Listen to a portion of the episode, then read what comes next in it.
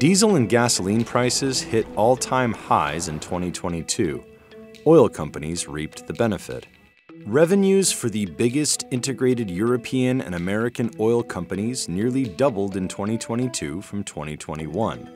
Profits soared to $200 billion. But the record breaking year has brought about mixed emotions.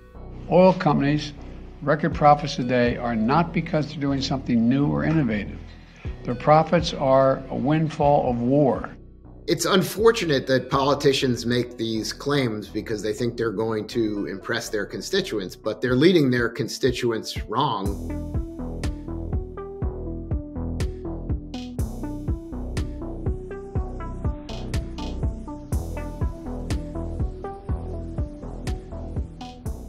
The year began with tight supply and rising demand as countries emerged from the pandemic. 2022 saw tremendous volatility in the oil markets. And then we had a war involving one of the world's largest oil and gas producers. What President Biden is announcing is a ban on Russian oil. These are some of the most punitive measures that we will have seen from the United States and from its European allies to date. In the wake of these punitive measures, West Texas intermediate prices closed at an annual high of $123.70 per barrel on March 8, 2022. WTI is a light, sweet crude oil mostly sourced from Texas, which serves as one of the main benchmarks for crude oil prices. Russia began to heavily discount uh, its oil price to China and India, and those two countries have stepped up in a big way to buy them. So that high price environment, those fears about lost Russian supply, again, didn't materialize uh, because of Russia's steps to counteract the immediate embargo by the United States for the most part. Oil prices kept falling through the rest of the year as Russian oil kept flowing into international markets and concerns over inflation and interest rate hikes by the Federal Reserve were building. On December 9th, the price of WTI fell to $71.02 per barrel. All the same, oil prices spent about three months above $100 a barrel. Even with later declines, that was enough to buoy oil companies to record profits. We had our strongest operations in history. We've had our lowest cost in uh, 16 years. Results in 2022 reflect uh, primarily three things the right strategy, excellence in execution, and then the hard work and commitment of our people. So 2022 uh, record year, 40 billion dollars of earnings, um, and I feel privileged to be stepping into uh, into this role at such a such a great point in in the company's history. In many cases, these profits doubled over what these companies earned in 2021. But in the face of high gas prices, record breaking profits have generated massive backlash. President Biden argued that if companies were reinvesting in U.S. operations, consumers wouldn't be bleeding, paying $5 a gallon for gas.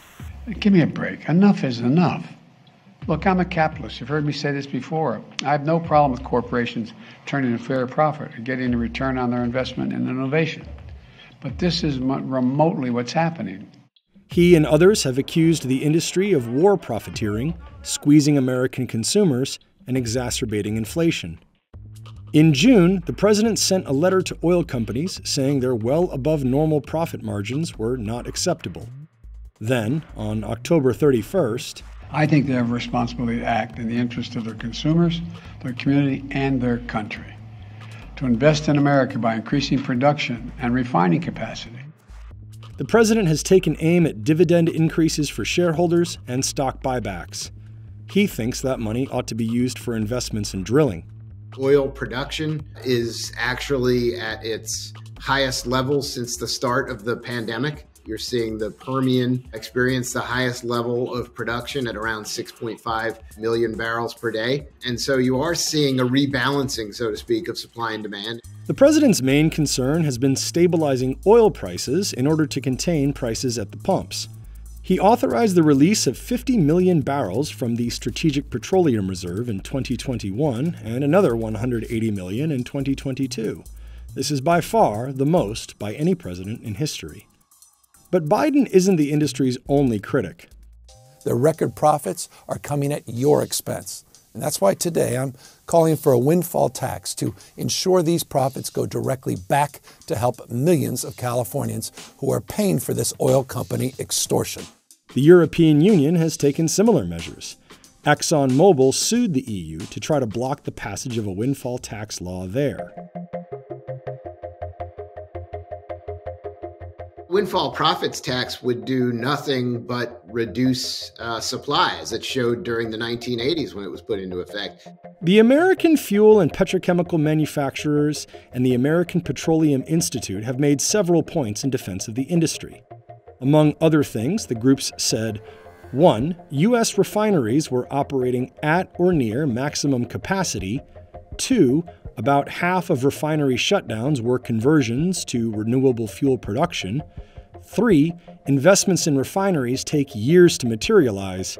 And four, that pump prices are mostly determined by global markets. First among these is the price of crude oil. The health of oil companies, even their fate, largely depends on the price of oil. The bottom line is if crude oil's not over $100 for, you know, 90 plus days like it was last year, they're not going to have record earnings. They ride this cyclical wave, this price, you know, sort of roller coaster, if you will. As much as people may be upset, and this this story is going to obviously get a lot of attention, rightly so, because of these record profits, and their stocks are at all-time highs, at least for ExxonMobil. As astounding as 2022 was for these oil companies, 2020 was the opposite. When oil prices dropped to negative $40 a barrel, the industry was hit hard. During those difficult days, firms such as Chevron and Exxon continued to pay their dividends. They got a lot of pressure back then because they have a lot of pensioners historically that hold on to that stock and clip that dividend coupon. The industry has also argued that 2022's supply shortages resulted in part from policy choices. You continue to hear this administration talk about the need for more supply, but they propose windfall profits taxes or price gouging, or they lock up federal lands for oil and gas development. They talk about the need for permitting reform and more infrastructure, but then they turn around and cancel pipeline projects. They talk about the need to reduce regulatory costs and burdens on the consumer, and then they go and increase taxes on domestic producers who are competing globally. This is a real challenge for the Biden administration because if we take a step back, the Biden administration came into office very focused on combating climate change. Remember some of the first things that were announced, and there was this view that the Biden administration would work to essentially limit the footprint of oil and gas in the United States. But once oil prices started running up, the administration rapidly pivoted to keeping retail gasoline prices below $4 a gallon. So while the initial signals were keep the oil in the ground, the message shifted to one pushing oil companies to drill more. But that is a very, very tricky line for the Biden administration to walk because it potentially causes problems with the climate activists in the base and also for oil company executives. They are essentially saying that we are confused about the message that you're sending to us. We are concerned about regulation. We are concerned about you essentially saying you wanted oil now, but you don't want it in future. How can we plan around such messages from the administration? One question remains Will oil companies continue to rake in sky high profits while the price of oil soars? Will they repeat their record performance? Are they going to do it again this year? I personally don't think so. Again, the prices come down so much both for natural gas and crude oil. It's going to be what do we do for an encore type of thing. In a way, you can sort of say the big oil companies' luck is starting to run out if it hasn't run out already. Today, it's a tale of sort of two concerns. There's a residual concern about global growth. There's still concern about aggressive Fed action. But there's also the story of the China reopening. I mean, it's an amazing thing to think about that we had such elevated energy prices in 2022 when essentially China had locked down its country out of COVID concerns. And now we have mobility restrictions being lifted in China. Over the longer term, oil companies are preparing for a world where there might be lower demand for oil. BP's latest report, they predict declining demand over the next several decades. And not because of climate change. They see this coming. Their, their world is changing. Large economies are already decarbonizing. There are now competitive alternatives to oil in areas like power generation and transportation. If I ask the average person, you know, have U.S. emissions of greenhouse gases gone up every year? The answer would be yeah, they just keep getting worse. Well, in fact, we peaked here in the U.S. back in 2007. We've been going down ever since. Emissions have already dropped across much of Europe. In Germany, for example, they have declined by more than 40% from their peak. These record profits don't really make much of a difference from my perspective and our potential for decarbonizing and what's going on in the real world. In fact, there's an argument to be made that those record profits actually help accelerate the transition.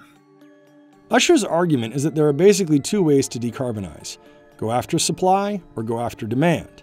Putting pressure on oil companies, either through taxation, regulation, or public pressure, is one strategy to reduce supply. This, in theory, raises prices and drives consumers away. The trouble is, that isn't really how it works out. Fossil fuel demand for most consumers is inelastic. This means that people often don't or can't reduce the use of those products when the price rises. People need to drive places, to work, to stores, to their children's schools. Many use heating oil to heat their homes. The other way is to try to reduce demand, and the way to do that is through providing substitutes. Those substitutes are more abundant today than they ever have been. Solar power, for example, has historically been expensive, a luxury even. But it is becoming the cheapest form of power generation in the world. The oil and gas industry knows this. They see these projections of what we call the energy transition that's coming from fossil fuels to renewables, electric vehicles. The reaction is actually to drill for less oil and gas, to invest less in the sector. But what happens when you invest less in the sector? The available supply diminishes and the price goes up. So we're seeing a higher price partly because we're heading in the right direction. High oil prices might bolster oil company profits, but they also stand to drive more consumers toward alternatives, be they solar power or EVs. This means over the long term, oil companies will have to invest in these same solutions in order to hold on to customers. Some are taking steps to address this. As policy develops and the market starts to look for opportunities in that space, the things, the, the competencies and capabilities that we've built over the years uh, are going to lend themselves to that and give us an advantage in that space too. The potential downside to this, though, is that as demand for oil dries up or as pressure from political leaders mounts, oil companies are less inclined to invest in oil exploration and production. That can make for some painful shortages and higher prices in the short term. The challenge these companies face is investing for this future while also responding to criticism they aren't drilling enough to keep the oil flowing today.